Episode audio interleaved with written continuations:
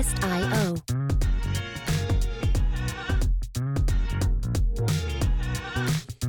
Welcome to the Coast to Coast podcast. We are back here with episode 28. I am your host, Kyle Creasy, and I'm here joined by my co hosts, Luke Walker and Emmett Ernsberger. Today, we have our last pod before the season starts. Um, you know, that we're recording this on a Wednesday night. The season starts next Tuesday, October 18th. So, really looking forward to that.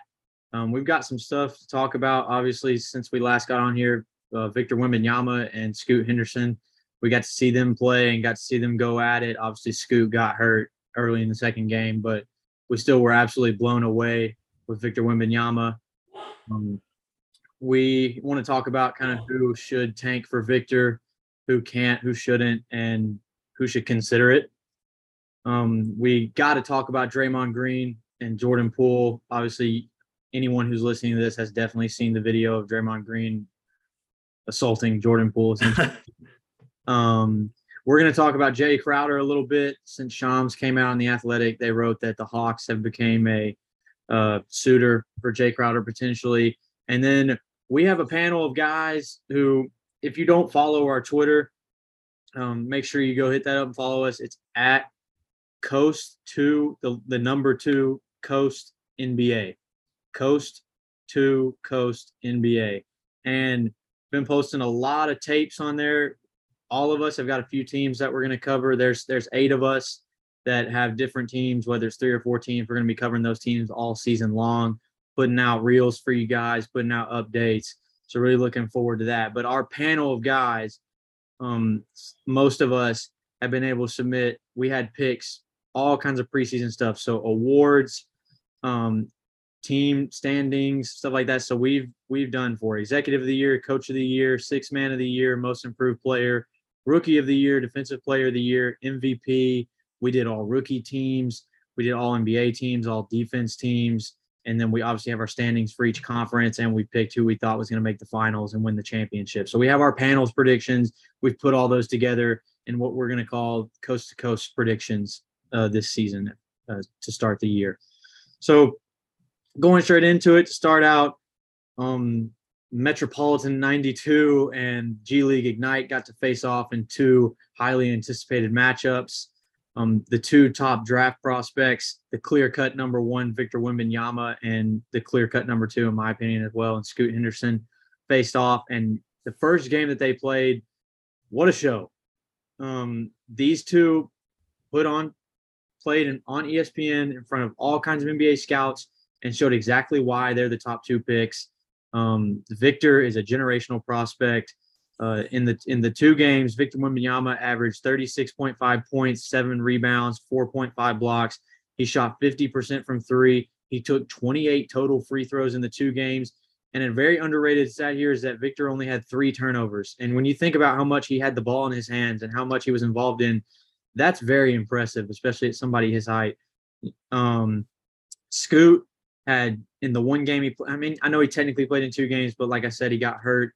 In the first game, he had 28 points, nine assists, five rebounds, and shot 52% from the field and 60, 67% from the three point line. I was shocked. I mean, I knew Victor was like this generational prospect, but I still wasn't even expecting what I saw. I had I I knew a little bit about Scoot, but I was very impressed. There I didn't know a ton, so it was cool to see them both go at it. Initial thoughts after you guys watched it how did how did you feel about these two after you got done watching those games? I knew that they were both elite. You know, I think that's something that we've known for a while, but seeing them, you know, go head to head in that game and and, and being able to watch it live and on a big platform like ESPN, you really realize these guys are or have the potential to be the next greats in this league. Um, and, and I think that's something that you know we shouldn't take lightly because I mean these are two of the most exciting prospects, you know, coming into the draft that that I in recent history, and uh, I, I think that they're both phenomenal, and I think they'll they'll go very far. Yeah, I agree. I think Victor might be the best sports prospect, any sport that I've ever seen with my own eyes. I mean, I didn't get to I didn't get to see LeBron. He's he Victor, genuinely Victor's might be the best. Prospect. Victor's the best prospect I've seen in my lifetime. Yeah, I'm, I'm not even saying basketball though. I'm saying of any sport I've ever seen, he might be it. His his floor is literally Kristaps Porzingis, and his ceiling is God. I I would even argue that his his floor is like multiple multiple time All Star. Yeah, yeah, seriously. If he stays healthy, Obviously, you got to take into effect like if he were to get hurt or something, Health. yeah, like, lower his floor. But like assuming good health throughout most of his career, I think his floor is probably multiple time All Star. he is. I mean, like you, you shouldn't be able to be able to shoot and score and handle the ball and be that long and athletic. It's not. It's not fair, dude. Like he is genuinely one of the most gifted talents that I think has ever been a prospect for the NBA. It, it's coming down to the same thing we saw with Luka, where their stats and their performances seemed somewhat underwhelming when they were playing in Europe. And now that they're playing in the NBA style ball, you see how freakish these guys are. It's, I mean, he, he literally looked like KD if we went in 2K and raised his height by a foot. Yeah, It's like, I, I think what's what like, are we watching? Yeah, and I think what's kind of scary as well for like the league or like other teams is that you could tell he's still not very familiar with like American rules yeah, and he still just fit in so well. And for those that don't know, it's obviously not like huge differences, but it's differences that can definitely mess with you. And so by the time he kind of gets like recognizes all that and gets used to it and acclimated with all that, I mean, it gets even scarier. yeah. I mean, the difference between game two and one, you could see how much more fluid and Yes. just open he was to just doing whatever he wanted. He was just having fun out there. Yes, like obviously he hit the seven threes in game one and went like seven for eleven. But I'm totally with you. Like everything else in his game looked so much better in game two, even though he looked phenomenal in game one. Yeah. Yeah. It was even better in game two. Yeah. He he literally he just I mean, I don't know how to put it into words. It was just do what I want when I want. Mm-hmm. Yeah. I mean that's I mean, we're talking about Victor right now, but Scoot looked incredible too. Yeah, yeah. Like So- a Yeah. Baron Davis kind of Derrick or Derrick Rose type player. Just really high super guard. yeah. So let me pose this question to you. Obviously, I don't just want to kind of shove Scoot under the rug, but this is going to be mainly talk about Victor. Um, Yeah. Shout out to Scoot. He looked great. He's a clear cut number one, number two pick. But Yeah. A question I want to pose to you guys is where do you think Victor ranks in terms of prospects all time? Two. I, I think two as well. I, I can't I can't say that he's more high. I mean, I think LeBron was a, a cultural phenomenon as a prospect, like, you know, from from such a young age. And Victor may be, you know, I mean more more raw talent for say, you know, more skill uh coming out at this age, but I, I would say number two all time. So Yeah, yeah, I just yeah, go ahead, Emmett. I, I, I mean, I, I, none of us were like really conscious when LeBron was getting drafted and this whole thing. Yeah. So our whole, our whole thing is we just see the social media presence of Victor, but LeBron was before social media and he still had the entire world staring him, waiting for him to just fail or Yeah. become the next best player. Yeah. And so that's why I'm giving the edge to LeBron. So I'll I'll say off the rip, he's not going to have the hype of LeBron. A big big reason why is he's not in the United States. Yes. Yeah. Um, yeah. And he may not even have the hype of Zion or of Andrew Wiggins. And for those of you that may have forgotten, the Andrew Wiggins hype, especially out of high school, was unbelievable. Oh, so real. And Yeah. he was he was really good at Kansas as well. And that created more hype, you know, going into the NBA. Yeah, and maybe not even as much as Anthony Davis, just in terms of the hype around like like I know that he was everywhere on social media, but how much on social media do we see of him the rest of the year? You know what I'm saying? Yeah. Like Yeah. I know there'll be a close eye on him even more now, and more people will be trying to cover him overseas, but it just won't be the same since he's not in the US. But I want to point out, just in terms of prospects, I- I think he is the best prospect of all time. And it, it's obviously not, it's obviously not, people don't need to take that the wrong way. Like, I'm not saying that he looks like the best player ever going into the NBA draft because I can't evaluate something like that. I've not been Mhm. able to see all the guys before my lifetime as they were coming in. But to be seven foot four without shoes, eight foot wingspan, his release point is quite literally at the rim or above Yeah. the rim.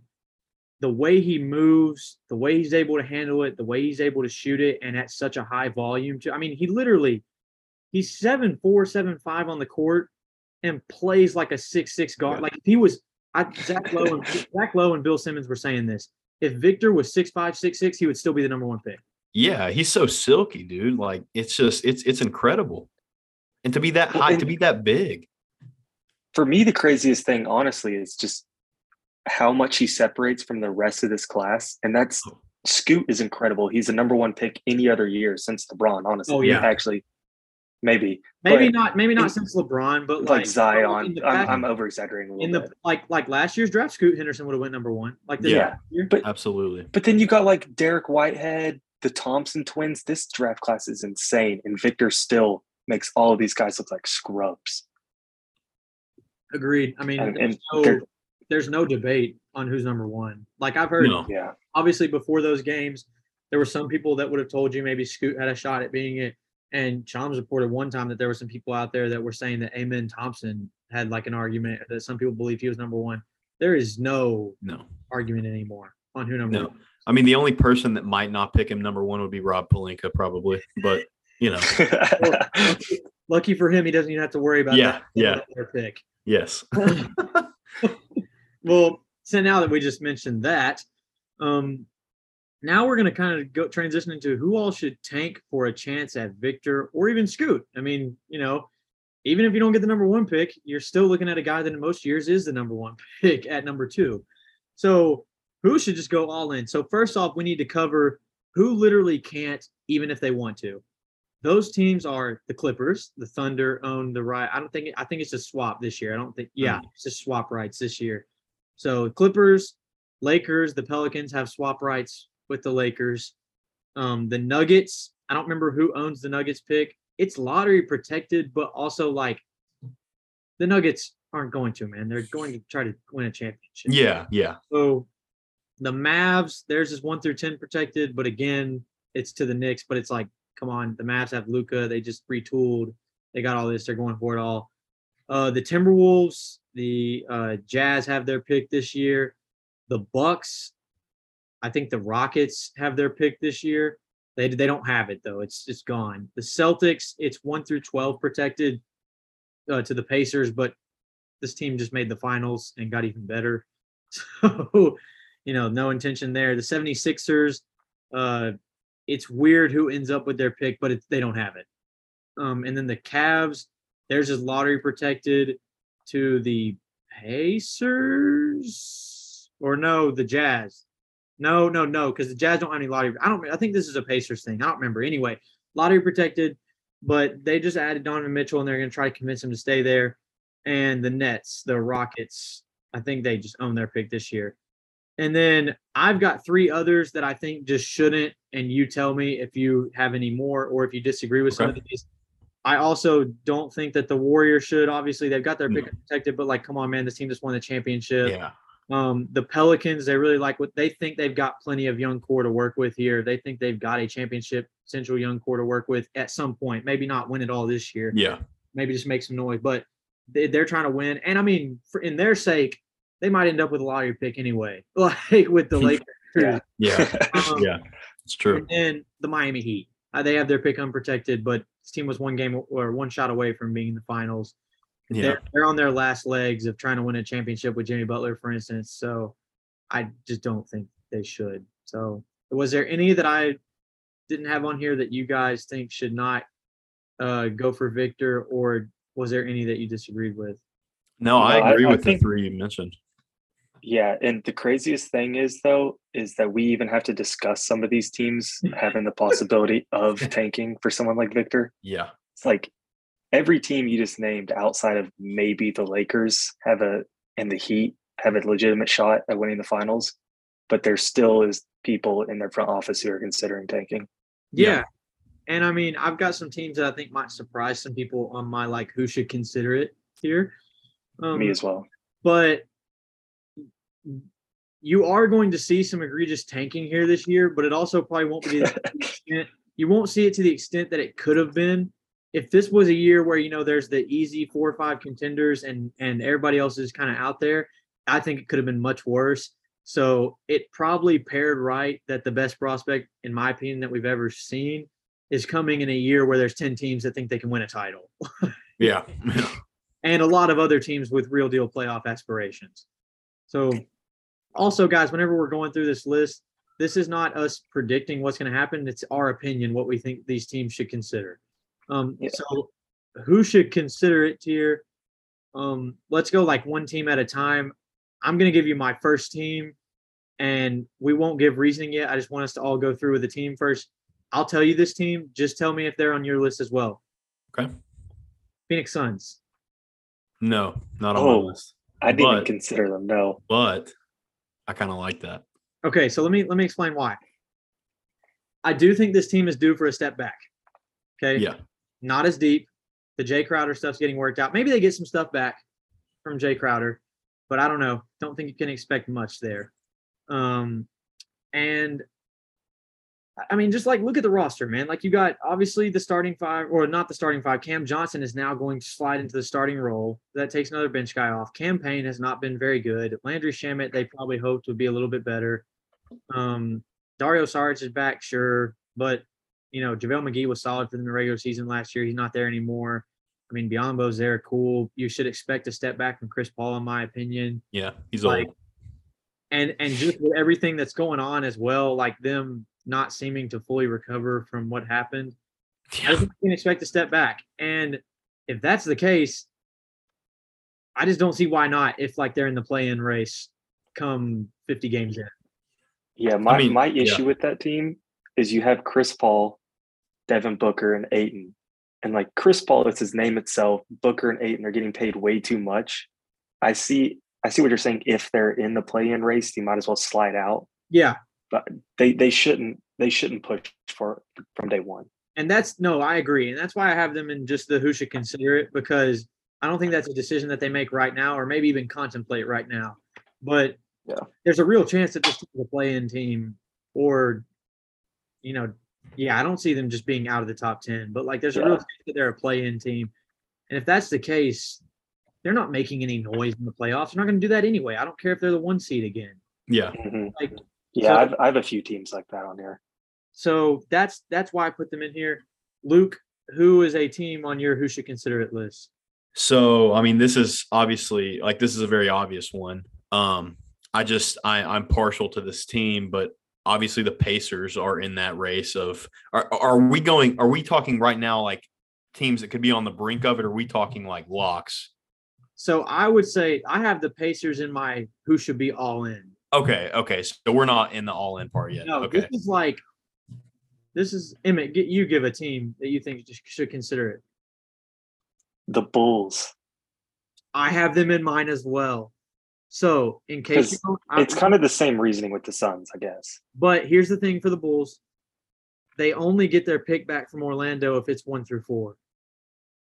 Oh, So my whole thing is if because the Bulls don't have Lonzo early in the year, if they just get to a really bad start, just fire sale. Why not? yeah. I mean, I know that's a really big gamble because if you don't get in the top four, but what are you gonna do if you get if you start out really slow? I mean, you don't have Vucevic extended right now. Yeah, you got Demar for two more years, but what's that even worth it anymore? Like honestly, and Zach Lowe's mentioned this before. He's not saying he would do it on the Bulls side. If the Bulls start off really bad, and you really just don't care about what, about what Zach LaVine thinks about the organization because you hmm. have him locked up now, what's stopping you? If you, like I said, if you start out really bad, from shipping Vucevic and Demar to the Lakers for those two first round picks. Nothing. I mean, I don't, I don't think it's that crazy. Pelinka. Yeah, he only thinks they're worth one first. But like seriously, like like what is what is stopping you for Chicago from at least calling about it? Uh, There shouldn't I be anything. genuinely nothing. I mean, I, I just that's a tougher one because, like I said, they only get the pick back if it's one through four, and that's Mhm. not great odds. Like especially Yeah. with how they've been flattened now. But I mean, if you're I mean, if your if your season is going in literally zero direction, at least try. Yeah. like I, I have a handful of teams like that though, where they're kind of like play in bubble teams. And I feel like they probably should consider it. so what was was that kind of the same logic for you with the Bulls? Uh yeah. I mean, should I just list off the other teams that I have like in the play on play in bubble type area? Let's see if Luke's got one first. Yeah, I've got the Knicks. I would really like if the Knicks got into that mix. I put them Yeah, in, I'm in, that in my all in. Did you really? I put it. I didn't. I didn't have them in my all in. I didn't put them in the all in either just because they just paid for Brunson. I get it. And it's like why spend the money to just plummet I get it. and then maybe get Scoot and then I don't know if they play well together, that type of thing. Yeah. Hmm. I another team that I put in or two teams was the Grizzlies and the Raptors. I didn't have the Raptors because I feel like I'm high on the Raptors this year, but I I did have the Grizzlies. I had the Grizzlies as well. I am t- I'm high on the Raptors as well in it. Um my thing was I'm trying to look at this from all angles and the the timeline to win here because Scottie Barnes is the building block. I mean, even though Pascal Siakam is the best player on that team right now, Scottie Barnes is the building block. Mm. Probably a longtime All Star, potential All NBA player. The goal is going to be to build around him. And when you're looking at the other guys that are win now players for the Raptors, besides like OG Anunoby, like when you're looking at the guys like Pascal, Fred VanVleet, those two in particular, they're not like young at all. Yeah. And I'm not saying that that means trade them, but maybe they kind of do what they did a few years ago to end up with the fourth pick to get Scottie Barnes. Mhm. I mean, a lot of those guys from pick three to like eight would fit on this team very nicely. There's a lot of like lengthy wings that can stretch the ball with, uh, I- I guess with like Scottie.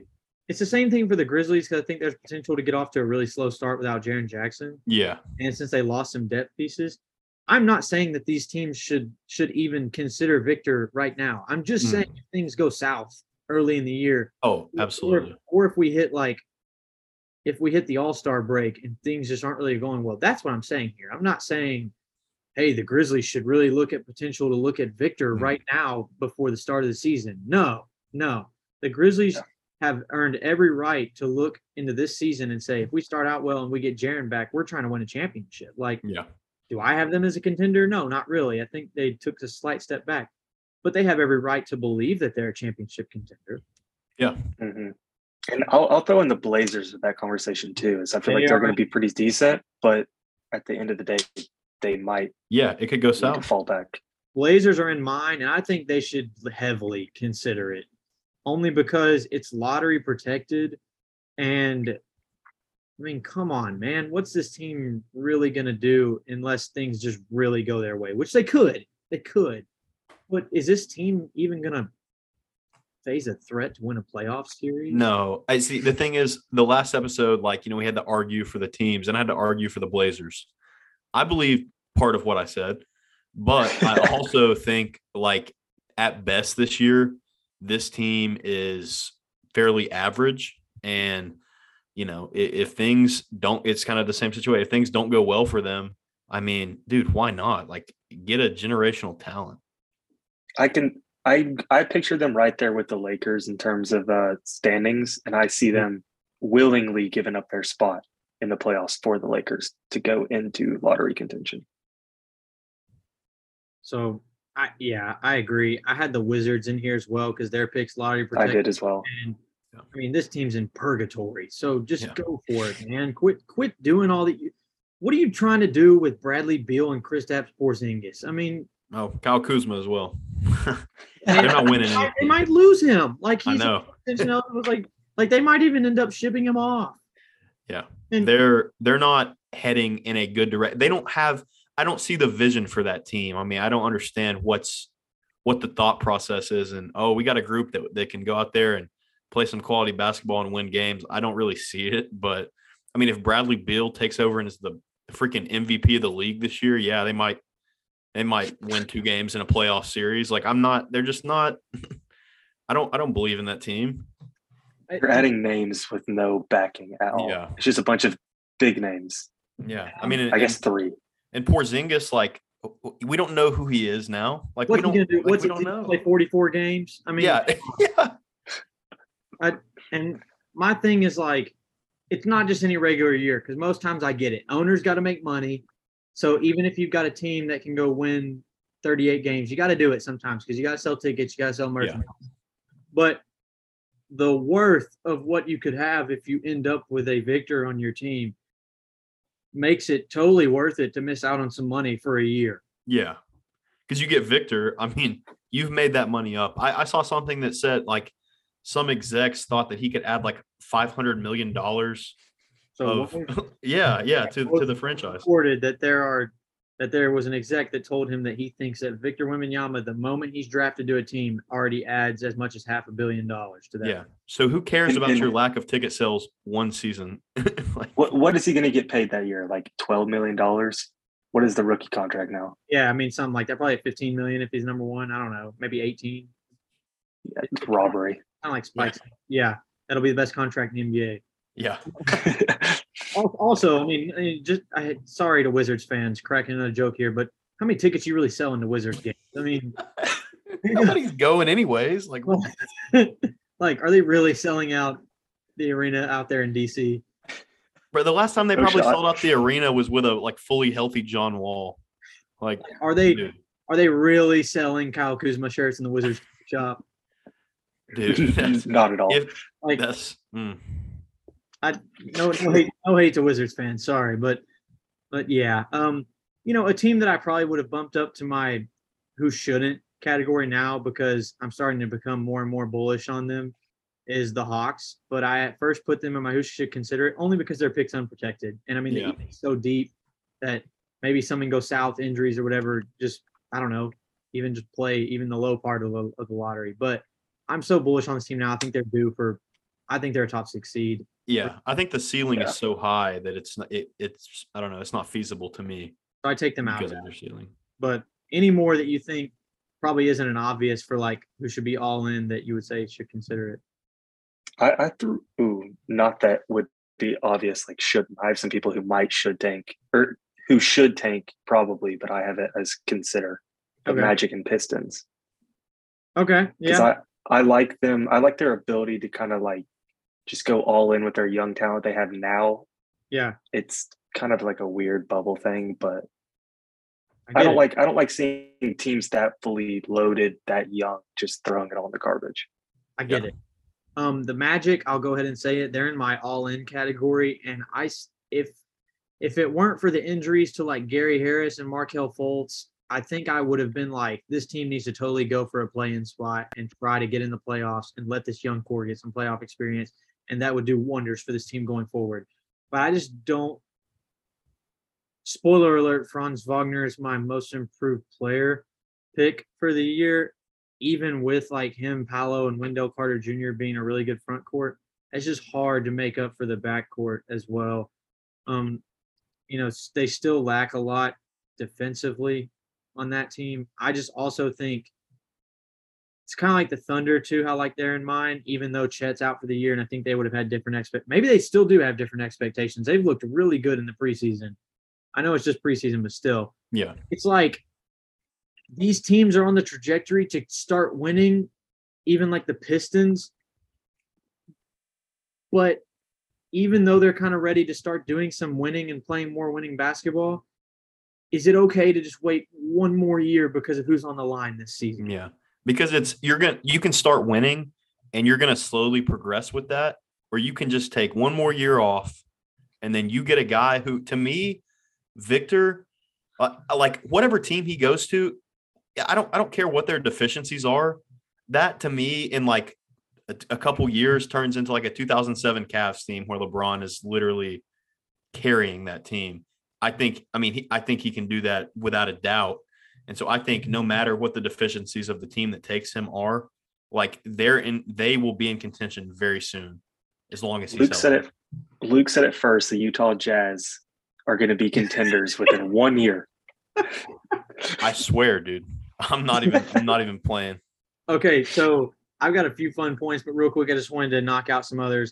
I think some obvious ones are the Spurs, the Rockets, the Jazz, um, Hornets. the Pacers, and I put the Hornets too. Yeah, I, I think Are we, we are we in agreement that the Hornets are terrible? Yeah, they're awful, and they're. I mean, They, they just need Miles. the last year has been really rough. The last six months have been really. rou- It's just mm, it's rocky over there. Yeah. Um, and I guess even like even if they keep winning, so what? Like then like you keep getting this nine seed stuff and getting bounced out of the play in and get the thirteenth pick. Lamelo Ball's out of here in two, three years. Yeah, Yeah. Like, so why not just take some wild gamble on trying to get this? Could you imagine Lamelo Ball and Victor playing together? Oh my god. Dude, imagine LaMelo and Scoot too. Either one of them. Oh it'd be yeah, no. I agree. Yeah. Yeah. Um, But the pick and rolls would be absurd. Oh, dude, that two man game would be nasty. So, I also on my list I had the Thunder only because Chet got hurt and is out Yeah. for the year, and now you got SGA who's out for a while. Uh, I I think you'll kind of see what you saw last year out of the Thunder. Looks good at the start of the season when they all play, they look really good, and then they get to a certain point where they're like, we may not even make the play in, just go for the high pick. Yeah. Um, Yeah. and then I also had I put the Kings in here. I don't think they're going anywhere, and I'm just like, this franchise, this, like people are contemplating. There's people who think that the Kings are on the brink of like, like there's people that are like sell the team. So I'm just like, why not? Like, why not just like go for it? I mean, they're not going to do anything this year. You know what I'm saying? Made Yeah. I- they made a terrible trade last year, trading uh Halliburton for Sabonis. And like like I mentioned before, Sabonis is a really good player, but that was just not a good trade. Um, and I mean Fox, he's only so good. I mean, we I think we've kind of Mhm. capped out the potential with this dude, and he's very limited on Yeah. the. He's he's not been very good on the defensive side of things, and he's clearly very limited as, as a shooter. Yeah, I had the Kings on my like team that is kind of on the brink if they should fall in or not. But now, kind of kind of thinking about it, all those teams that are on the brink, like it's kind of like you're saying, like they're not doing anything this year. Like even at their best, like they're not, they're not, gonna, you know, like they they won't be for years. So why not? Yeah, typically the logic with those teams, typically people from the outside of the NBA always think like that. But like I said, owners have to make money, and so they don't always think like that. But when you've got a chance at a prospect like this, I think this is how you talk. This is how you convince the owners to buy in as well. Because I think Yeah. GMs, most GMs would love to tank if they know that the team's not going to be good. But you got to get the owner to agree. Yeah, And I think it's going to be easy to make any owner in the league agree with a guy like Victor. yeah, because Yeah. there's a lot of ego involved in that too, and it, it's going to take it takes a special player to convince those guys to to do that. But and and Victor is certainly that guy. So two last questions that I want to pose to you guys just about the Victor stuff and just real quick. One is, and I don't want us to go into detail. I just want us the teams that we've kind of stated are obvious to tank for like Victor or Scoot. We're just going to talk about Victor here. Which team would you want to see Victor on of the teams that we think are the obvious tankers here for him?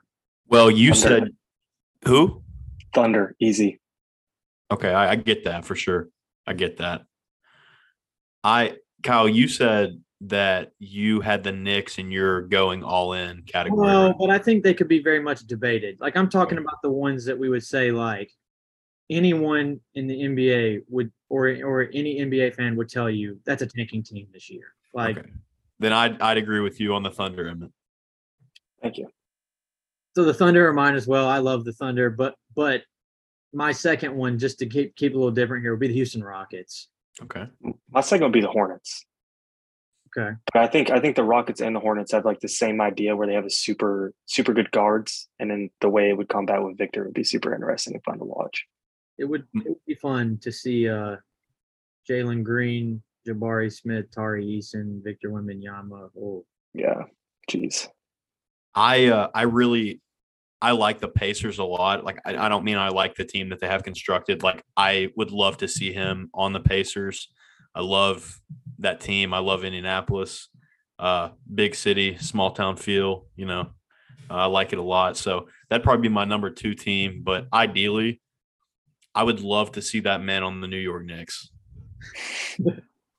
That would that would tear New York to the ground. Oh yeah.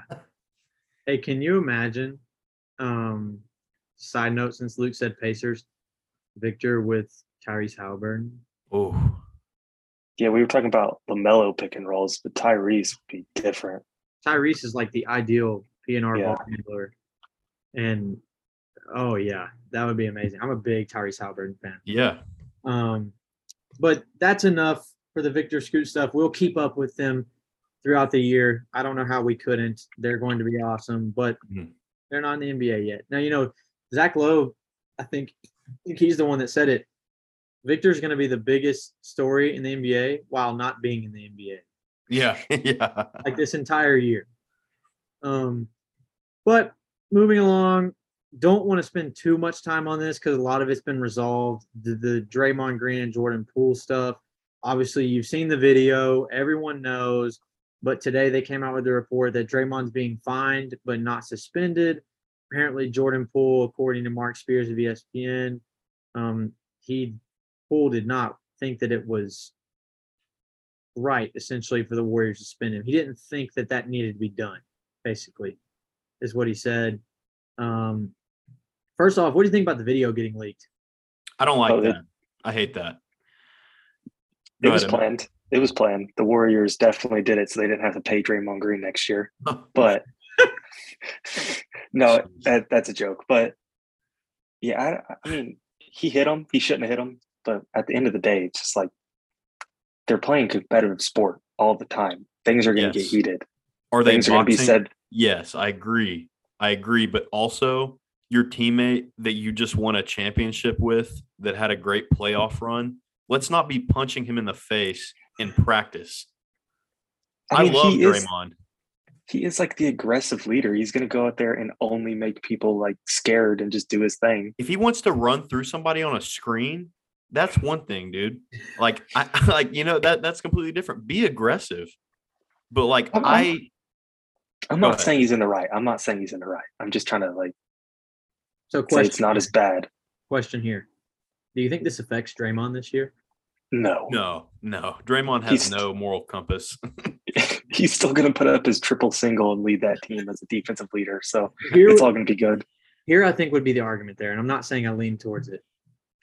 Draymond literally plays off of like emotion and Yeah. like and like being able to be super vocal.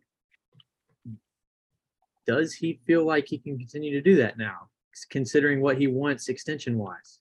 So, he's going to hold. He's going to hold back as the leader, but he is not. It's not going to slow him down when it comes to taking out his aggression on the other team. He's just not going to get mad at his own teammates anymore. I mean, every time he's getting heated this year, I mean, his teammates are going to be giving him the side eye because they're afraid they're going to catch a stray. Like, you know, I it.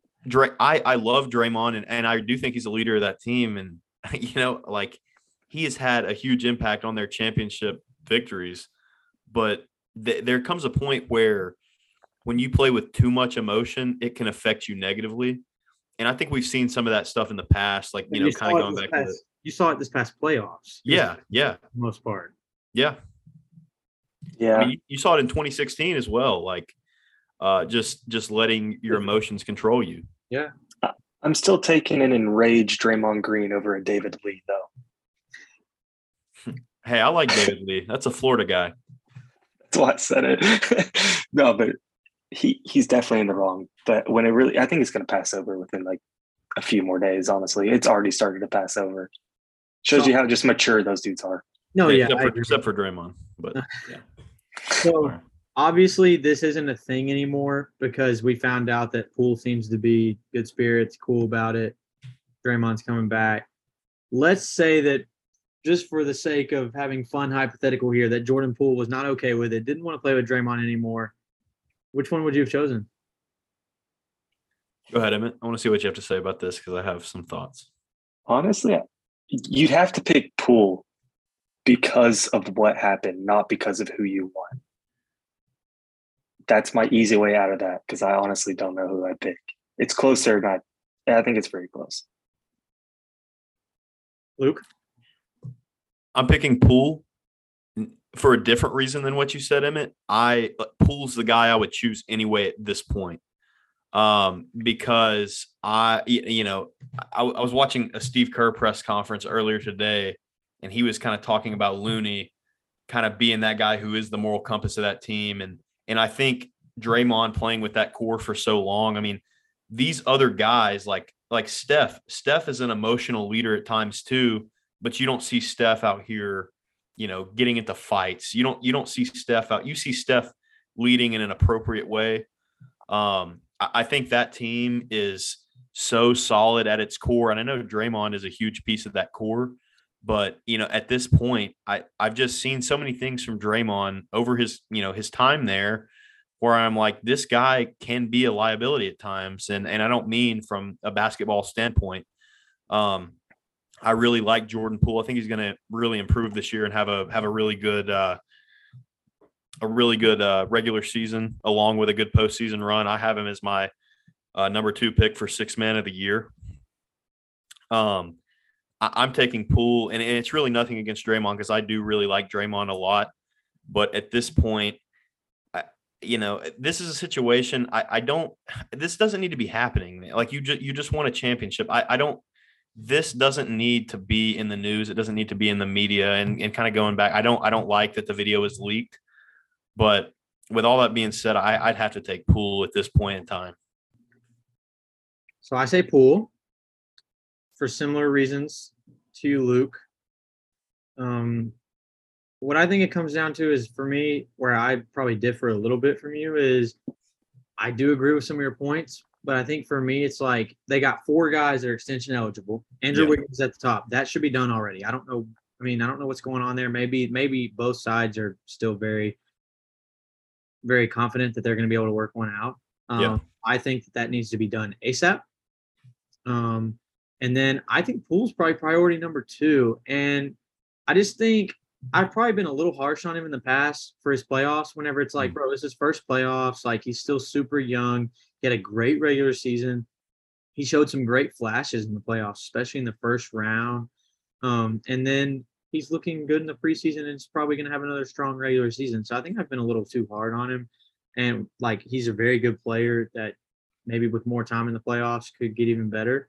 So stuff like that. I think Klay's probably number, and then I really don't care if you have Klay or Dre at third on that extension on who you would extend next. Yeah.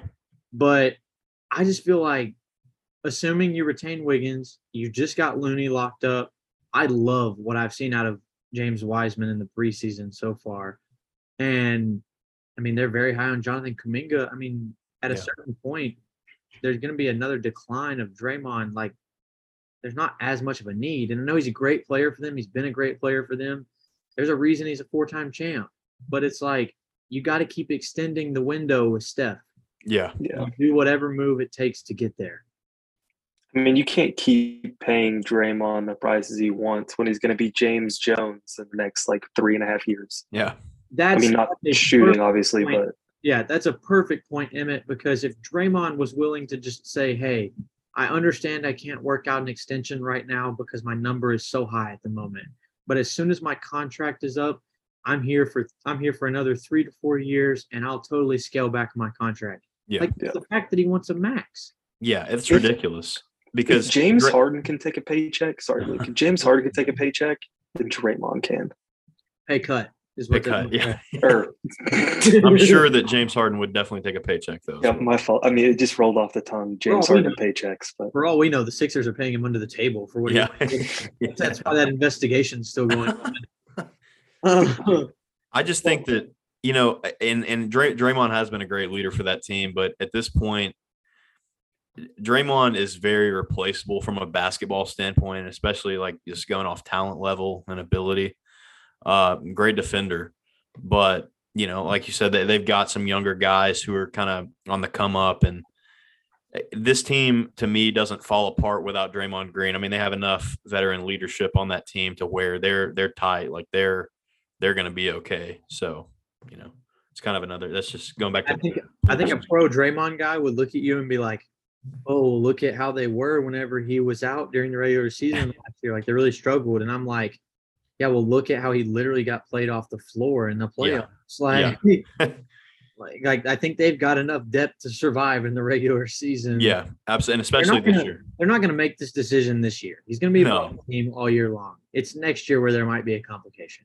Yeah, and and he's he's gonna he needs to not have any mishaps for the rest of the season. I mean, just honestly, he does, there doesn't need to be another situation sim- at all similar to this, you No. know. So Well, I mean, I think that's enough of that. It kind of helps that we found out today what the punishment was or what was going to happen. So hopefully things are all good for that team. He's supposed to play on opening night for the ring ceremony and stuff. They play the Lakers. But anyway, right before we get into our preseason panel predictions, just wanted to talk about Jae Crowder a little bit. Like I said, Shams has said that the Hawks have emerged as a real suitor for him. There's other suitors probably, but considering that he brought out the name Hawks. First off, I just want to ask, how do you feel about Jae Crowder to the Hawks potentially? I feel amazing about it because I already am really high on the Hawks and I think that they're going to be an unbelievable team this year. And I would love to see Jae Crowder fit into that mix. Yeah, Jae Jae Crowder has always been that guy that doesn't go in there and do anything crazy, but he goes in there and does everything well, and that's exactly what the Hawks need. Yeah. Yeah. I think he he's had a clear impact on some winning teams in the past few years. I mean, let's look at it. You know, the when he went to the Miami Heat, well, the Grizzlies, he helped them win games. Um, and then the Miami Heat, they went to the they went to the finals, and then the Phoenix Suns went to the finals and just had the league's best record. I mean, obviously he's impacted in a good way on these teams that he's played for. He even was on. He was a he was a real key piece to some of those Celtics teams that were doing well in the playoffs back in like say 16, 17. That time Yeah. Yeah. but and and the Utah teams that he played for. I mean, he just he just he helps winning. He Yeah. helps- He, And- he never hinders your team. Well, he can. I think he shoots a little too much sometimes, but Sometimes, yes, but if he's if he's playing smart basketball, I'm- like, okay, you know what I mean. I'm I'm kind I'm halfway joking, halfway Yeah. being serious. But yes, yeah, you're exactly right. Like he doesn't not like a jet. He's not a detriment or anything. He definitely. Yes. Um, I had to throw that in there whenever you said it. I I truly think that there's times where Jake Crowder like thinks he's the best shooter in the world. yeah, yeah, definitely. Like, Like he he can be the most confident person in the world taking some shots sometimes. yeah, That's what you want, though. I mean, I get, yeah, I get it, but I guess like, especially the Just not few- not the volume. yeah, the Yeah. past the past two years with the Suns, there's times where I'm like, hey Jae, you really don't have to shoot it three Yeah. possessions in a row here. Like, he's and, pulling it, dude. he's Yeah. pulling it. um, like I think it helped the team like Miami because they kind of lacked spacing whenever he played for them. Yeah, But the Suns had plenty of spacing, so they didn't really need him just jacking a yeah. butt. It, it it was more noticeable on the Suns. I feel like. Yeah, for sure. Um, so I think it would be great, assuming that you don't have to trade any of like. Obviously, it's not going to trade like a Dejounte Murray, but assuming Yeah. trade like Clint Capela or DeAndre Hunter or like the rookie AJ Griffin that I'm very high on. If you add Jae Crowder to that, I think that's potentially a top ten defense. Yeah, And I just think that Jae is like an ideal three or four that you want with a Trae Young led team. I can get behind that for sure. I mean, I like I said, I'm all for it. So just to kind of tease a little bit here, because Jae's, I think he's from, is he from Atlanta or? I think he is. I, I've just seen off like some social media presence and stuff with some artists out of Atlanta that I've seen Yeah. him being real close with. That I believe he is from I there. think I'm about to look this up real quick, but I think he's from Atlanta. And if he is, that kind of adds an element of like him probably wanting to be there. But I have I have made three potential trade packages. Villa Rica. I'm assuming Yeah, it's I outside don't, of Atlanta. I'm sure that's like right there. Um, yeah, it's west. Oh, it says well west of Atlanta. Okay, whatever. Anyway, not far. Yeah. Um, so I've made up three potential trade packages for the Hawks to get Jae Crowder. Are you ready for them? I am ready. Shoot them. I'm going least intriguing to most intriguing in terms of both sides. First one is Jae Crowder and Cam Payne would be sent to the Hawks, while expiring contract Bogdan Bogdanovich and a second round pick would go to the Phoenix Suns. Oh, I'm sending Trae Young for Cam Payne. If we're being honest, go ahead and do that one. I, I'm a big fan. I actually do like that one. I'm gonna be honest. Yeah, I like that. I, I, I like that. Okay, and we obviously won't go into super big detail because none of these will probably happen. I don't know, but anyway, next one, Jake Crowder and a first round pick from Phoenix, My have protection, might not, to Atlanta. DeAndre Hunter to the Phoenix Suns. No. I, the I, first the, the first rounder might be a little bit enticing, but no. I don't mind it. I, I I'd say yeah. I don't think it's crazy, but I think I'm leaning more towards Emmett. I think the thing about it is that they've not come up with an extension or anything for DeAndre Hunter, and you really don't know mm-hmm. what you're going to get. They've got a few assets left in terms of first round picks, and maybe if they don't think John Collins is really the long term option to have alongside Trae and Dejounte, you could still try to accumulate JC and some first round picks and flip it into something at one point. Yeah. But I, I do I I'm more towards your side, Emmett. I don't think I'm doing that right now if I'm the Hawks. And Yeah, it's just difficult. My last one is one of those crazy ones that you always find a way to come up with that's just fun. Um, Jae Crowder, Cam Johnson, Ooh. Landry Shamet, and a first round pick to the Hawks for John Collins and Justin Holiday. No. Dude, I'm I'm really high on John. I think John Collins kind of bounces back this year after a little bit of a down year last year. I I like Luke. John Collins going into the future. I, I've been I've liked him for the past few seasons. I I think uh, I'd have to say no. I feel like he has a big possibility at a jump. Yeah, I'm right there with you. but that's a very interesting trade though. That would be a very intriguing. Like that's that's. I just I couldn't I I, couldn't think- pull the trigger. I don't think either side probably does that. I think they both like I don't think the Suns would want to give up Cam Johnson like and in that kind of deal. Yeah, I don't think that the Hawks would want to give up John Collins and that kind of deal. And Shams said that if they were pursuing Jae Crowder, they want to put him alongside their their big three. So- Mhm. Yeah. yeah. But it's just for fun. But could you imagine like Trae Young and DeJounte with like Clint holding it down with like any combination of DeAndre Hunter, Jae Crowder, and Cam Johnson out there? I love that. It probably bumps the Hawks higher in the East for me. It probably bumps them up a little bit higher than where I have them prior to that. I, I love that. I think it'd be a great regular season move to be determined if that would have been a good playoff move. I think John Yeah. Collins ultimately this season specifically, especially considering his value, Mhm. going to be what's going to be the best option for them to make Yeah. a playoff run. But just wanted to have some fun there. If that report came out, I'd say the Hawks are probably the favorite to get Jae Crowder at this point. Um, and I'd say you're looking at something around either. I'd, I'd say you're probably looking at something around Bogdan Bogdanovich, if you ask me, if that's going to happen.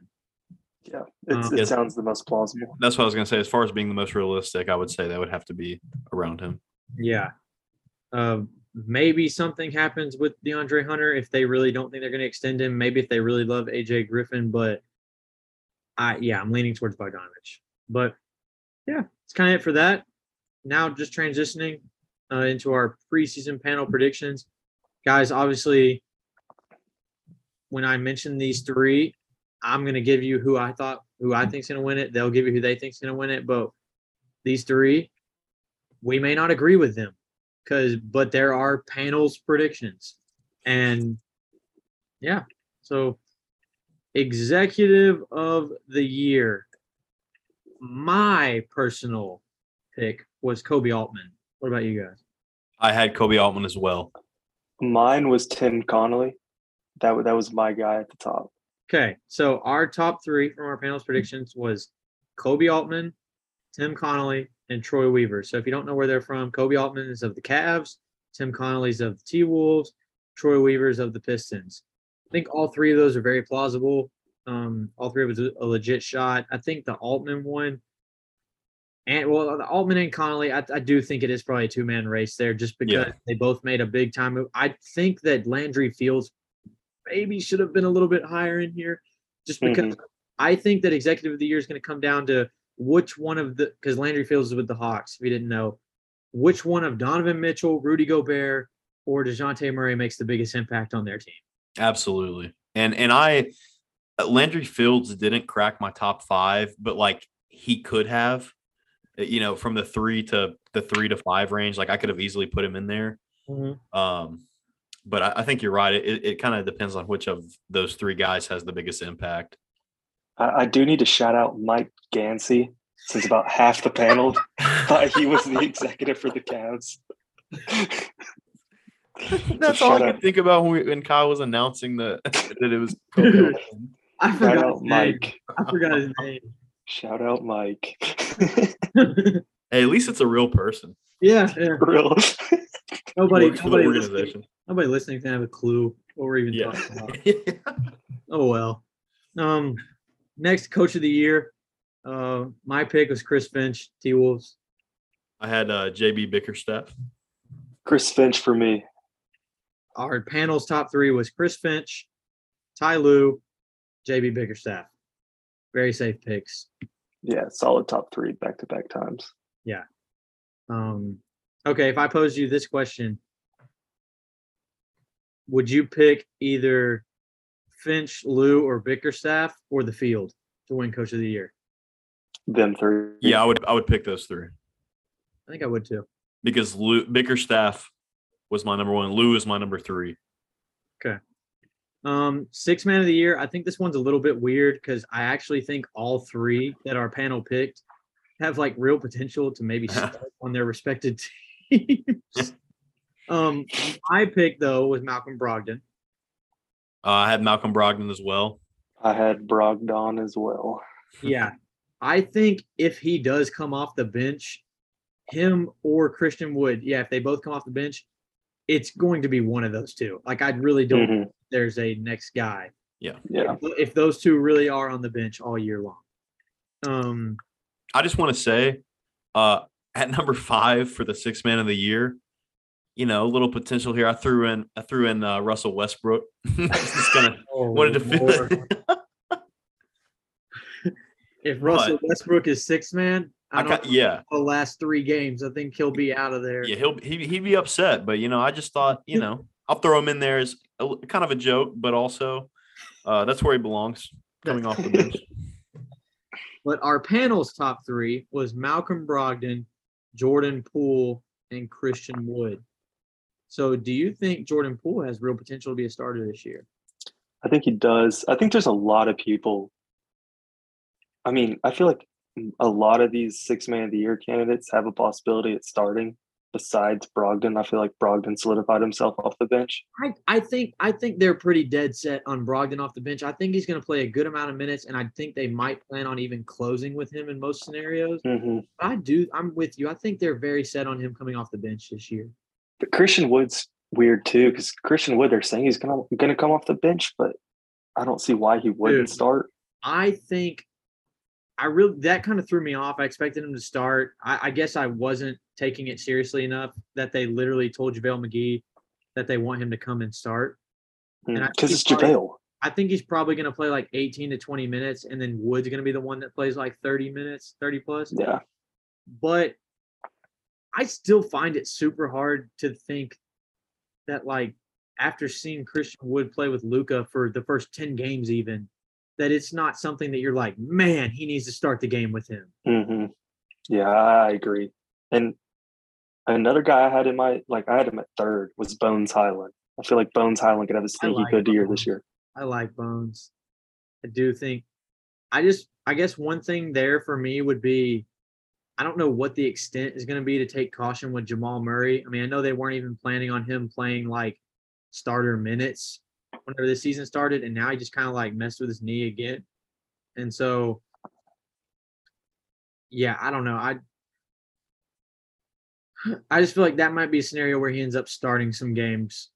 Yeah, But definitely could happen. but like, how many games did Herro start last year? Didn't he start a decent amount? Had to have been at least twenty five. I guess that's not crazy considering injuries, but yeah. Um I do think that those three are all very good picks. Um next up we have most improved player. My pick, I've already spoiled it, is Franz Wagner. Listen, even if he's not the most improved player because it is a second year thing that's hard for a second year player to win, this dude is legit. Okay? And I think he like he has the potential. I'm not saying he will be. He has the potential to be the best player in that draft class. Yeah, I don't think that's crazy at all. Not crazy. I Yeah, would I mean, bank on it because you got you got one of the three of like Cade, Scottie, or Mobley is probably going to be a legit superstar. mhm. But like Wagner's awesome, man. And get Yeah. shout out Giddey too. Like Giddey was Giddey got robbed, not making first team all rookies. I mean, I love Jalen Green, but that was ridiculous. Yeah. Uh, my pick was Tyrese Halliburton for that. Tyrese was our panel's number one. And my pick was Anthony Simons. I like it. I just think that a lot of those voters are going to be like, yeah, he was really hooping like last year whenever he started. So I don't Yeah. think they, like view it like that. You know what I'm saying? I, I get that. And and I, I took that into account. I, I think he makes a bigger jump than probably a lot of people think. So I feel like that's kind of one that's more like personal to me. Like I get it. He's gonna be make a bigger jump than what would even be expected. I mess with it. Our next, the next two for our panel's predictions was Anthony Edwards, which, uh, you know, you guys know what Emmett thinks of that. Yeah. I, I do need to clear the air for that. Is I did not put him as my favorite for most improved because I already think he's the best shooting guard in the league. You heard it from me. Um, and our third was for the panel was Tyrese Maxey, which I think is more than reasonable. The dude, want to hear a fun stat here? Obviously, it's just preseason. Uh, he's shooting like 70% from three, first off. Jeez. But, God. but get this again, only preseason. But per 36 minutes, he's averaging 40 points a game. Dude. Well, I- when I think James Harden he- gets in there, Oh, dude. I think Tyrese Maxey is going to be an absolute super. I love Tyrese Maxey, dude. The Sixers are going to be scary this year. It has to happen eventually. Joel can't keep talking about the process. It has to happen eventually. So hear me out. I'm not saying this is going to happen. I think that there's a scenario where Maxey is the second best player on this team, and that's a, and that it's okay that he's the second best player on the team. And I think that Agreed. scenario is going to happen. I won't go that far because I do think Harden is due to play a little bit better than last year and kind of get back, not back to his old self, but like better. Yeah, he needs to. And He I think to. Maxey's still going to be like third in terms of like usage and stuff. I get that. Yeah. So I wouldn't bank on it, but I do think there's potential for it, and I don't think it's a bad thing if it happens. Um, rookie of the year, fun one. Uh, my pick was Paolo. I think I'm being safe here. I don't necessarily think Paolo is gonna be the best player from the class, although he very well could be. He definitely has the potential. That's not like a knock on him for me to say that I don't necessarily think he can be, or that he will be. Not that he can be. He definitely can be. Um, but he's my pick because I think it's safe, just for the simple fact that the front court dynamic of him, Franz, and Wendell should be so much fun and should work really well. And I just think he's in position where the ball's gonna be put in his hands a lot. He should be able to score a lot of points for Orlando this year. Yeah, Yeah. I agree. I, I I like that. He was my number two. I had I had Keegan Murray at number one. Um, but I, I mean, there there's like three guys that I could realistically see winning it, and Paolo's definitely one of those guys. And uh, but I did have Keegan Murray at number one. Yeah. You say you could see three people realistically winning it. For me, there's like eight. But my number one was uh, Bennedict Mathurin. Watched him over here when he was playing at Arizona. He's just a stud, just straight up. I've never seen anyone like that live. It was just so fluid, so smooth. He looked was the calmest basketball player I've ever seen. Just did things the right way. Yeah, so we uh so I, I actually for some reason thought Mathurin was in the top three, but it was Paolo, Jaden Ivey, and Keegan Murray. I do like Jaden Ivey a lot. I think he has a lot of potential. Um, I did I like the Keegan Murray pick, Luke, just because from day one of summer league and even in the preseason, he's been by far the most efficient, polished rookie in this class. Um, we'll see how it goes as we get to the regular season and we start to see a lot more of the two man game from Fox and Sabonis Absolutely. how much is actually asked of Keegan Murray. I also could be wrong here. I don't think Keegan Murray started yet in the preseason. Maybe that. No, Yeah, I, I think I think there's a lot of like Kings fans that are hoping that he gets that start, but yeah, I don't I don't believe that he has yet. maybe that changes, but I'm sure it will. I think it's just Yeah. kind of like a hey, earn it. But like Yeah. also he was the fourth pick, like in your Yeah. Sacramento, like Yeah. start him. But I Yeah, get I- it. I get it. I get it. To an extent, I get it. Yeah, I, I get it as well, but like I'm also kind of with you. Like he is the fourth pick in the draft. I mean, like you don't take a guy that high and then I don't know. If if you're a team that just missed the playoffs and you have a top five pick, my opinion, that guy should be a pretty lock, pretty sure lock. the Yeah, use them. Yeah, yeah. Yeah, that's not something where you even risk it, in my opinion. No. I don't know. I don't know. people think differently. Um, trying. I don't think I have any questions on that one. Do you have anyone crazy for that pick? Because I had like Tari Eason and Jaden Hardy in my top five. Who's your sleeper for rookie of the year? Jaden Hardy or Tari Eason? Gotta be. Hardy. I think Hardy would be the bigger sleeper in that case. Yeah, I I know know he was high. a I second round pick. Yeah. I know you're high. I mean, I, I felt like he should have been top fifteen pick, but I'd have to go besides the point. and I've kind of you know how it goes. It's been so long. I have to go back. I don't think that's crazy because I think He's just so good offensive. they were saying that the Mavs would have taken Hardy way earlier. I think a lot of teams wanted to, but they just they couldn't chance it. Yeah. Um, I don't think I have anybody. I'm not. I, he will not be in the rookie of the year race at all. But I think my guy to watch. I'll hold off because he's in another conversation. But yeah, Tari Eason's probably my sleeper. Pick 17th looks great right now. Averaging like 21 and 10 in the preseason, shooting the ball really well. I Um, can't I can't uh, necessarily say this is a sleeper. Like I, I don't envision him winning uh, rookie of the year, but I am really high on Walker Kessler. Um, and you know he he's a guy. I- You know I I I won't say where I have him at, but like he he's a guy who I think has the potential to get himself into that conversation. I'm not guaranteeing that he will, but that would be kind of my sleeper if I had to choose one. I think you could argue he's got potential to make an all rookie team. Yeah. He's gonna Yeah. be Definitely. Whenever we, I'll yeah that I yeah I, I didn't want to speak on it. I do have him on one of those teams. I do like he's gonna be starting probably for Utah all year. Yeah. I mean, should get some looks offensively and should be able to try to show he's a defensive anchor. Yeah. Um, but yeah. Uh, defensive player of the year. My pick's Rudy Gobert. I just think it's one of those things where like he didn't win last year. I'm not saying he should have, but like people kind of underestimate the like that it factor that he has on the defensive end. And I think everyone's going to be reminded of it in terms of what he's going to do to this Minnesota defense this year. Yeah, ahead. I can I can see why you're high on him. I just have Bam Adebayo as my one. It's nothing against Rudy. Just Bam was my pick. If the Heat had a four, I was really confident in. I I probably would have taken Bam. He was my pick last year. It's just the fact for me that I have so many questions at the four spot, and it's not. That's really not even a Bam thing. It's just like Yeah. that, it's just that defensive player of the year. The team stuff matters so much. Uh, my guy uh, that I have for the defensive player of the year is going to remind everyone this season why he is probably the best player in the league, in my opinion, when fully healthy, and that is Kawhi Leonard. And I think that he is going to shut people down defensively this year while also dominating on the offensive side of the ball. Uh, I, I think that this is Kawhi Leonard's year to come back and say, like, did you really like you forgot who I was, and I'm here to show you that I am so elite. You guys know how I feel about Kawhi, favorite player. I just find it hard to imagine him playing more than 60, 65 games. I do think he's going to play a lot.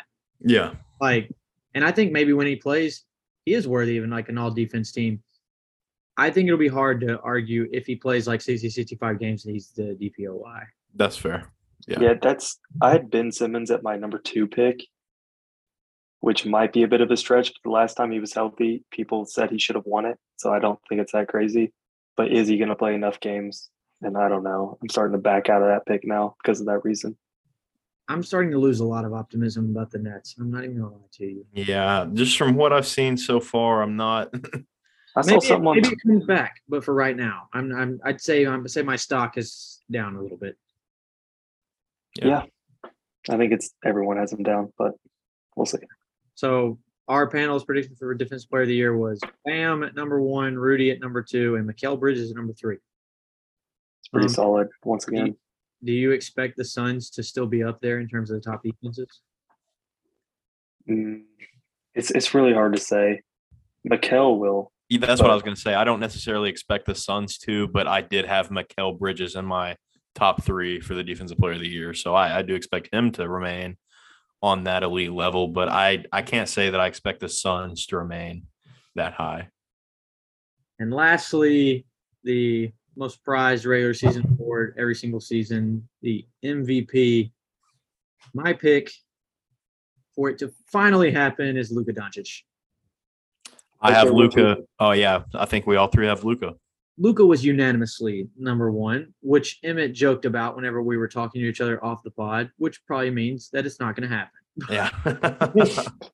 But but no, I mean, I really do think it's the year, man. Like Dallas started to really figure things out defensively after they traded Porzingis last year. Had a great record post Porzingis stuff. The Spencer Dinwiddie has turned out to play so well. I think they've got all kinds of weapons. You got the starting lineup's gonna be Luka, Tim Hardaway Jr., Reggie Bullock, um, Dorian Finney-Smith, and JaVale McGee. And then you they might have one of the better bench units. They probably have the best bench duo in Spencer Dinwiddie and Christian Wood. And they've also got Kleber, and they really like what they've got out of Josh Green. So, and I mean, am I forgetting anybody with Dallas that could be a real big time player No. or anything? no, I, I love Dodo so much, dude. I I want to see that team win a championship so badly. I just Um, think. I just think schematically, the defense after Porzingis was gone and the weapons that they have on the offensive end now, I think the Luka is set up to do really, really, really well in terms of stats and to have the wins with it to be able to get the first MVP. Yeah, Obviously, this award is so hard to win, so it would not like shock me at all if he doesn't win this award. Okay. yeah, but he will Um, get multiple in his career, in my opinion. Yeah, and my number two happened to be our panel's number two as well. That was Joel Embiid. Um, like Emmett said, I think this team could be scary. I think they're set up for great, even if they don't do super well in the postseason. I think they're set up for spectacular regular season success. And you're going to get the same Joel that you've gotten like last year, which was like the best version of Joel in the regular season. And that at that point, with voter fatigue, with Jokic as well, because it's a real thing. I mean, I Yeah. wish it wasn't, but it is. That could totally get Embiid his first MVP. I think I, I don't know what y'all's opinions on last year was. I would have chosen Embiid last year. Um, I was, I was a Jokic one, but I did not care if someone said Embiid. yeah, Yeah, it was one A, one B. Didn't really matter which direction for me. Mm. Yeah, But voter fatigue definitely is a real thing. yeah, That's why I think it's between anyone but Nikola Jokic. I genuinely think for Jokic to win it this year, it would have to take like he has even better stats, even though his stats were crazy last Yeah. year, and they win like sixty games. yeah. I, I seriously think it's impossible for Jokic to win. I, I mean, I, I don't think it's that crazy to say. I mean, I mean- seriously, for the dude to win over the voters this year, they're gonna have to win like 60 games, and he's gonna have to average like 28, 30 points, 12, 14 rebounds, tennis. Like he'd have to probably get a triple double because he averaged eight assists last year and Yeah. averaged like 63% from the field again. Like I that's just a lot. yeah, that, that's that's a, that's lofty expectations, and I'm not saying that he can't. I mean, yeah funny funny point here just just because and part of it's uh i hate to be mean to deandre jordan but um people always joke about like the on off numbers with Jokic and people were joking around on twitter saying that like Jokic is gonna have the best on off numbers of his career because deandre jordan's gonna be the one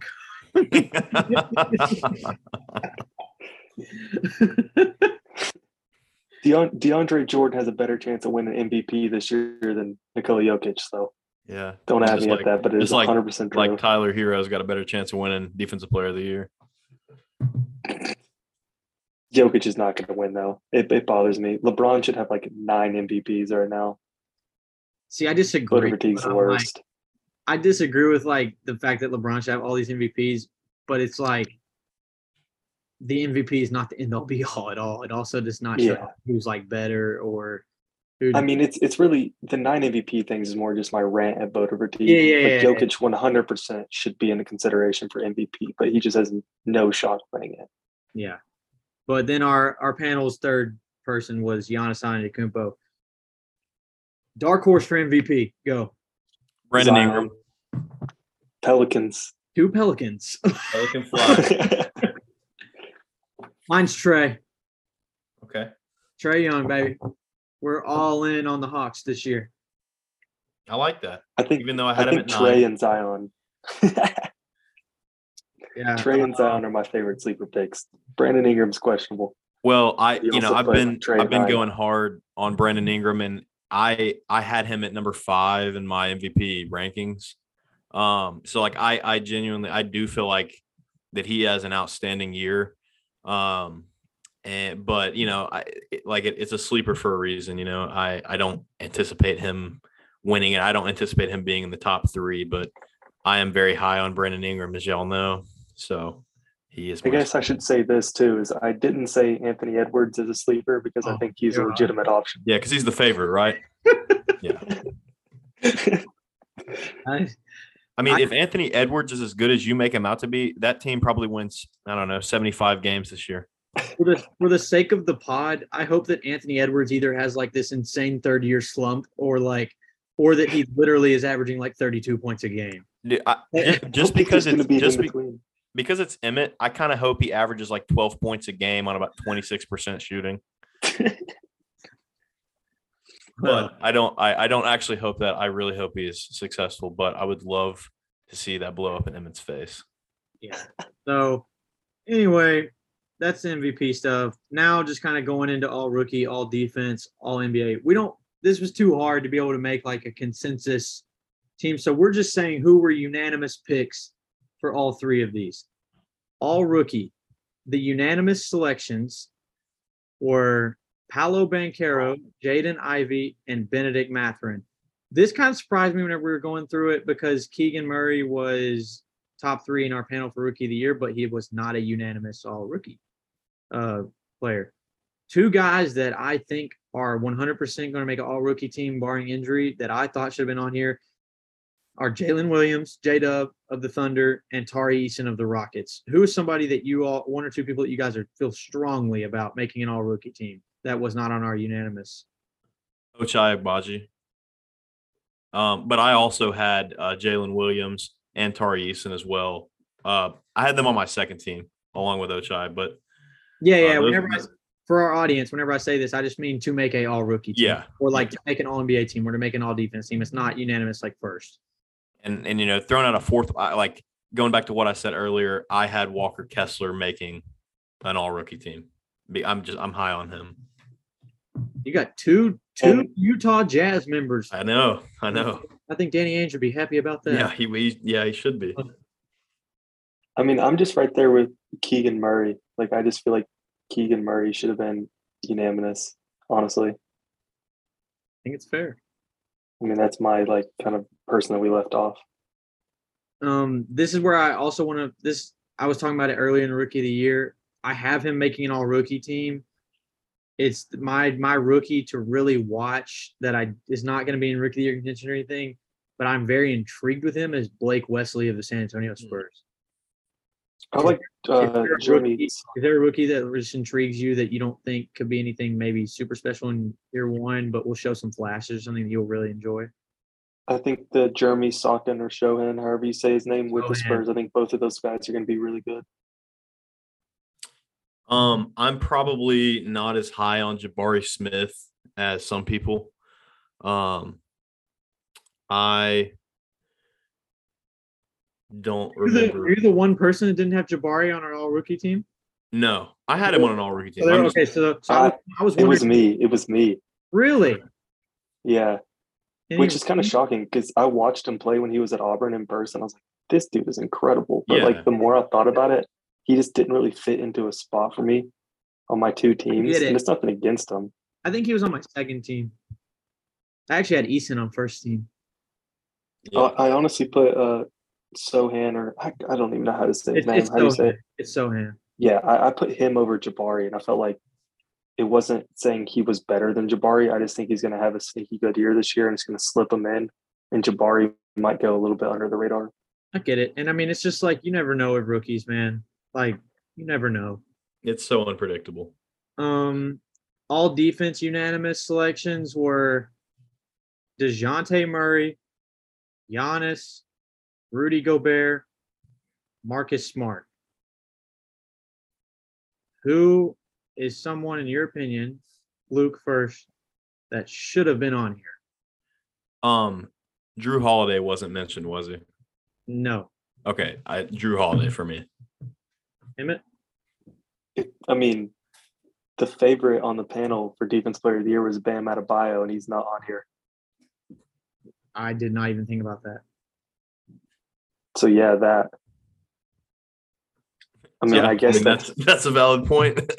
Bam, Bam did not make my all defense team, and it's because, like I said, dude, it has nothing to do with Bam himself. I'm just the all defense stuff and defense player of the year has so much to do with your team. yeah. Genuinely don't feel confident with what they have going on at the four, and so for me, I also I'm really expecting Clint Capela to do well defensively and to kind of anchor that defense in Atlanta. And I think they're going to be so much better. So that was my second team pick. Obviously, Rudy was my first team pick.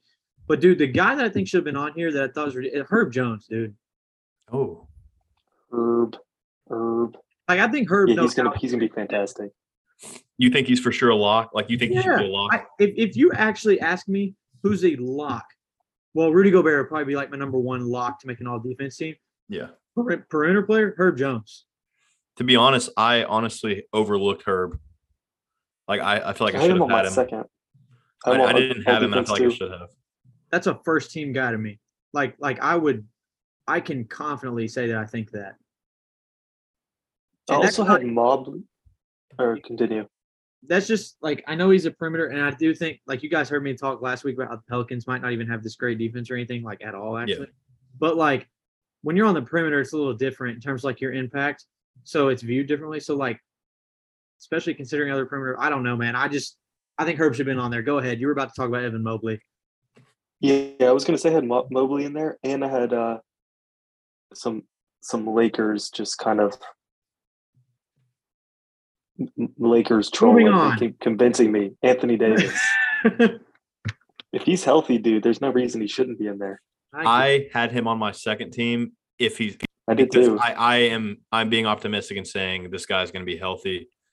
Can I believe that? No, but you guys got a dude I- I- already you guys got a dude that's already dealing with minor injuries in preseason in your Yeah, I know. but but you can't predict expecting know. someone to get I'm just messing around. I but with him you kind of can. I'm just messing around. He's totally that type of player, but I don't know. Hard. It'll. It's there's only ten spots in all defense. It's. I know there's only ten for rookie, but it's like your rookies. It's cool, whatever. It's hard to make an all defense team.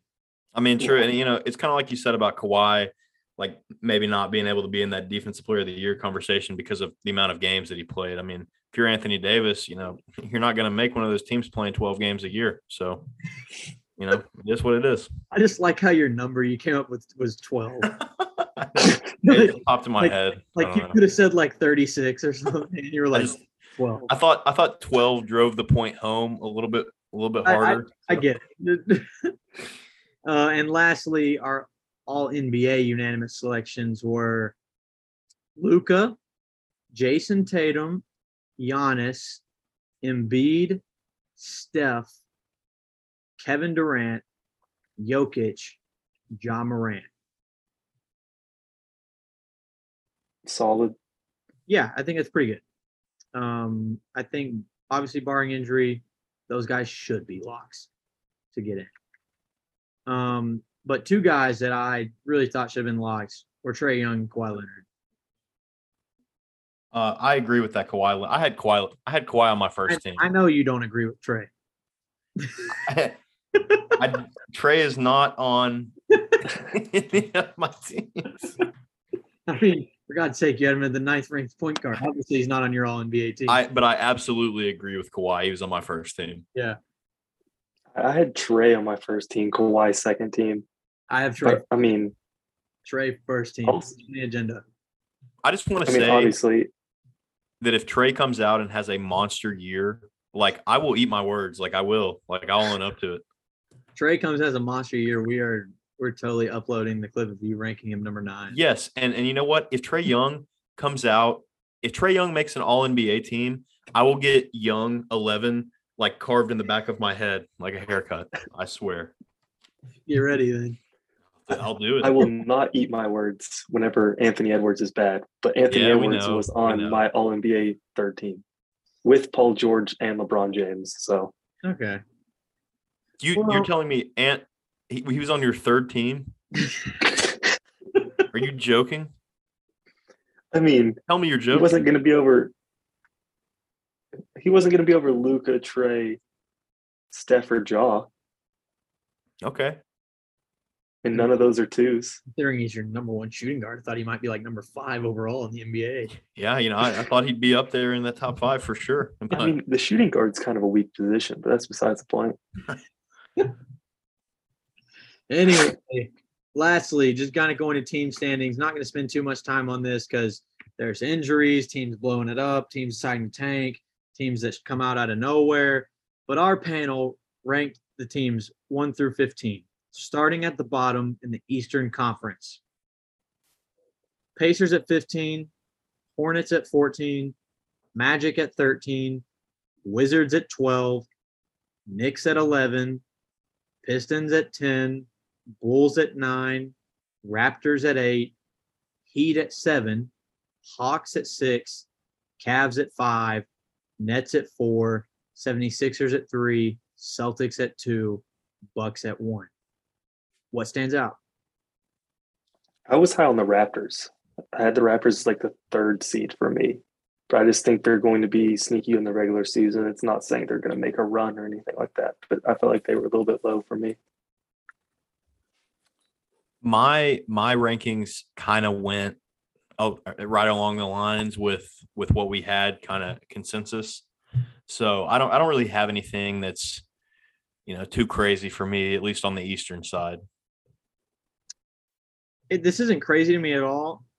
I guess I just assumed too much. I, I truly thought that like the Celtics were going to be number one across the board whenever we had these sent in. Like I, that's just what I I, thought. It I mean may- I have yeah I agree I have them number one. maybe it was just like the whole Udoka situation or something for everybody. But like I I still I thought they were gonna be number one. They're number one for me. So it kind of shocked me that they're number two on the averages. I think I think the Bucks are just a safe regular season pick when it really comes down to it because it's Giannis. You know you're going to get Giannis every night, 110 percent. Just Yeah. as that type of thing. I feel like. Yeah, Fair. It's fair. I get, but I kind of go back to what you said earlier, Kyle, about that team. Like until Middleton's like back and and proven that he's he's gonna step up. You know, like I, I don't really love what that team has. I mean, I'm I'm definitely lower on them than I have been in the last few years. Yeah. I mean, they're really good, but I do agree with you. Like I was telling you guys off the pod, I gotta see when Middleton is gonna come back and how he is for the first two, three months when he is back. Because that could really affect them in the regular season, especially with how many teams we know are trying to win as many games as possible. Um considering last year's standings, our panel, the biggest movers had we had the Miami Heat dropping the most out of anybody, going down six spots from one to seven. And we had the Hawks going up four spots. So, yeah, that was interesting.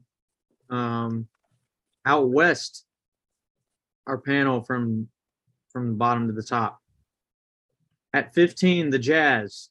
Luke, weren't you the only one that didn't have them like last? I had them at 13, but like I also I had like the Jazz 13, Rockets 14, Thunder 15. Like I think one or two games separates those teams. Like I don't think the Jazz are going to be as bad as like people think. Yeah, Obviously, I had two guys that I on the rookie team that I that were from the Jazz.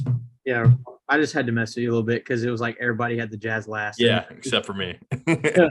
Um, Rock, Leave it to me or Emmett. yeah, Rockets at 14, Thunder at 13, Spurs at 12, Kings at 11, Blazers at 10, Lakers at 9, Grizzlies at 8, Pelicans at 7, Suns at 6, T Wolves at 5, Nuggets at 4, Mavs at 3, Warriors at 2, Clippers at 1. Um, biggest standouts on that one. I think the Suns are the eight seed. Uh, I, I've I've said this before on the pod. I think the biggest thing that you would try to and and you say what you want to, but just to clarify before you get going in, your biggest thing is that you think the Suns are more of a play-in team than they are a lock to make the playoffs as a top six. Abs- absolutely. Yeah. I- mean, and, and I've, I've said before, like, I don't really care for that team, but, you know, just aside from my personal distaste for them, I, I- I don't think that I, I think they absolutely did take a step back and um, you know, it's kind of like we were talking about in the in the tank and the whole tanking thing. Like to me, this team is just not. I I don't think they have a chance to be a top seed. Like I, I don't see that from them, and I think they're more of a lock to be in the in the play in range. And so I, that's that's something that I feel pretty strongly about. Yeah, for me, both the East and the West was pretty close to what I had, except for like one team I had higher than everyone else. For me, it was the Pelicans. I had the Pelicans finishing second, and uh, we had them as seventh overall. So that was my one thing that stood out. Yeah, I, I'm kind of with you, Luke, on like Sun. That's not the big thing that stands out to me or anything, but in terms of are they a play-in team or are they a top six? I'm very confident, could be totally wrong, that the Clippers, Warriors, Mavericks, Nuggets, and T Wolves are all going to be top six teams. That's just how I feel on those five teams. If that's the case, that leaves one spot for a playoff lock. And you're talking about, I mean, our next five teams are Suns, Pelicans, Grizzlies, Lakers, Blazers. The fact that only one team gets that spot, that's why I think they're more of a play-in team probably than Yeah. they are top six. Um, I think what stood out to me though was that our panel had the Spurs at 12. I think the Spurs are probably at 14, right in front of the Jazz. We're right there competing with the Jazz for the for the worst record. I think they've made it super clear what their intentions are to do this year. So that's why I have them so low. I was kind of shocked that we had that our panel had them at 12. Yeah, I, I had them at 14. I was I was low on them. But one thing with the Suns, though, I want to say is what are the odds both one seeds plummet down to the six, seven, eight range? Very high. Like, has that I mean- ever? But I'm saying, has that ever happened before, though? I have to look. I can't I- imagine. I'm, I'm I'm sure that it has. Like I, I mean, think about. I mean, I, I'm I'm sure that it's happened. Yeah, yeah, probably at some point.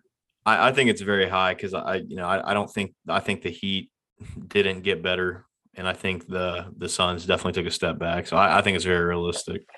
Yeah. So the most notable, biggest movers here are the Jazz going down 10 spots to our panel, but I think that one makes plenty of sense. Yeah, Suns going down five spots. There's some people that are still very high on the Suns, but you know, I think a lot of people would tell you that they don't think the Suns are a top three team. And the Clippers going up eight spots. I think that was pretty self-explanatory. A Yeah. team that won 42 games gets Kawhi Leonard and Paul George back. yeah, yeah. Um, yeah. I mean, there's not much to explain there. But that's our panel's predictions for the standings. And lastly, before we wrap this thing up, um, the most common, basically based off our panel's predictions, our panel thinks that the finals is going to be the Clippers versus the Celtics. Um, five of the six panelists, we have eight panelists, but we were able to get six people uh, for stuff in because we've late we just picked up two guys as of late on our panel. You two guys know that obviously, but um, five of the six people picked the Clippers to come out of the West. Three of the other, the other one was the Warriors. I think that was you, Emmett, right? Yeah, I was about to say I was. I didn't realize I was the only person who didn't pick the Clippers. I mean, I don't think there's anything wrong with that. Yeah, I mean, Draymond and the Warriors are going to be punching their way through the West, dude. They're going to be, be great.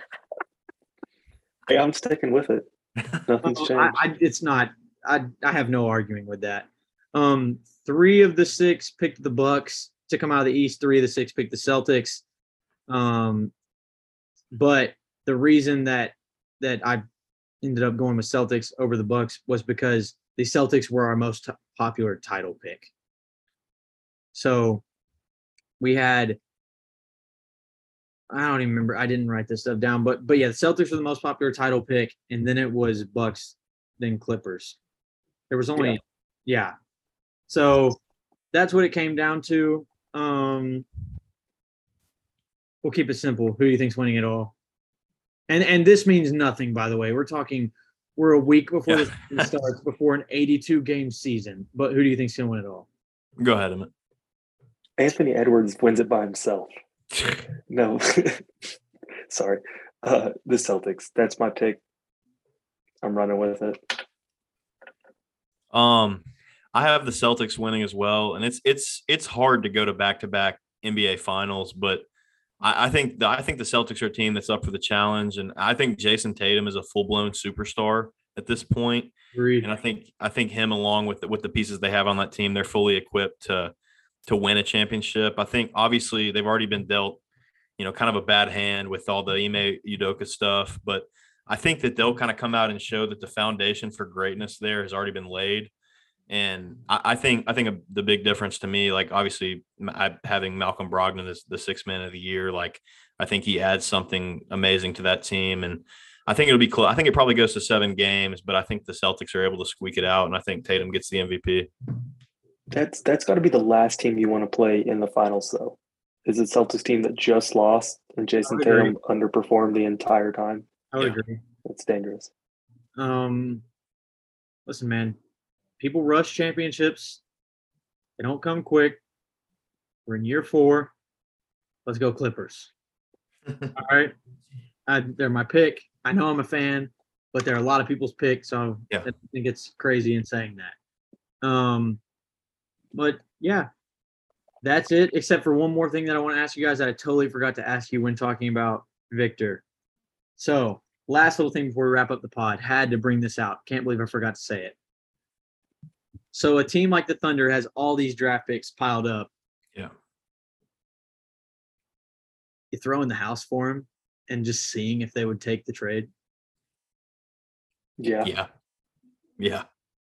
So like I mean what's the number? Are we talking about for the Thunder or for any team in general? Any you have the number one pick. How many first round picks does somebody have to give you? Give me uh, 12.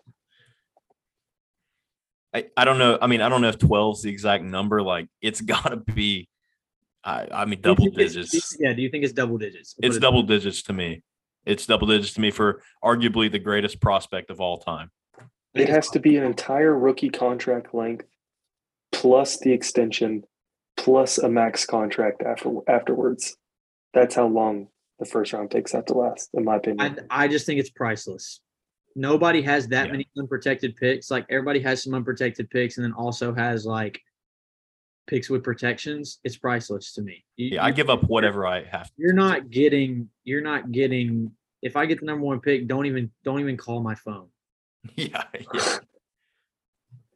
I mean, I I, I get that. I mean that in all seriousness. Like if I yeah. if I'm a team number one pick, do not even call my phone. Like call my phone, obviously, if you want to talk trade. Don't even fathom talking about the number one pick. I mean, yeah, I, I and that makes sense. You.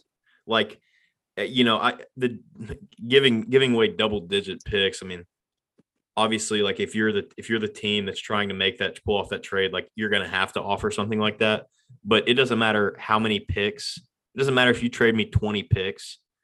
You, like you're stupid if you give up Victor. Like I, I, you can't pass that up. Well, also it's like the Thunder have this many picks, but they're never going to use them all. Like the plan is to do something with them one day. Yeah. Like it's not, and the Rockets have a ton of picks. Mm-hmm. Like, like, you're not going to use all of them. You can't. You can't. Yeah. You don't have that many roster spots. You're not going to be if you end up having a lot of high draft picks, you can't pay everybody. Like, so yeah, I mean, I just if I get the number one pick, don't call me. Yeah. Understandable. With Giannis, Khris Middleton, and Jrue Holiday. But yeah, um, and make it a three team and throw in LeBron in there too. Yeah, yeah. Um, yeah, man. Uh, NBA season starts next week. Let's freaking go. We're all excited. Um, I'm covering the Clippers, the Celtics, the Cavs, and the Thunder. Who are you guys covering? I've got the Lakers. I've got the Lakers, the Bulls, and the Nets. You have the Suns too. I have the Suns. Yeah. okay. That was like a late. Put me on the spot. Okay, I got you. Uh, T Wolves, obviously. Um, Pelicans, Zion, got the Mavs and the Raptors. So I'm, I'm hyped, hyped about that. Be some interesting, interesting games and teams. Yeah, absolutely. Yeah, but yeah. So if you guys follow us on Twitter, like I said, at Coast the number two Coast NBA, Coast to Coast NBA. That's the handle. We're going to be covering these teams like crazy. So if you want to see anything about any any team in the NBA, follow us and just follow us in general, man. Get updates on the pod, updates on everything you can think of. But with that being said, This is the end of episode 28 of the Coast to Coast podcast. Appreciate you guys tuning in. We're going hard for you guys. Got a lot of things in the work. Got some guests coming in the next few weeks. I think you guys are going to really like as well. But yeah, with that being said, this is the end of the episode, and we'll see you guys next week.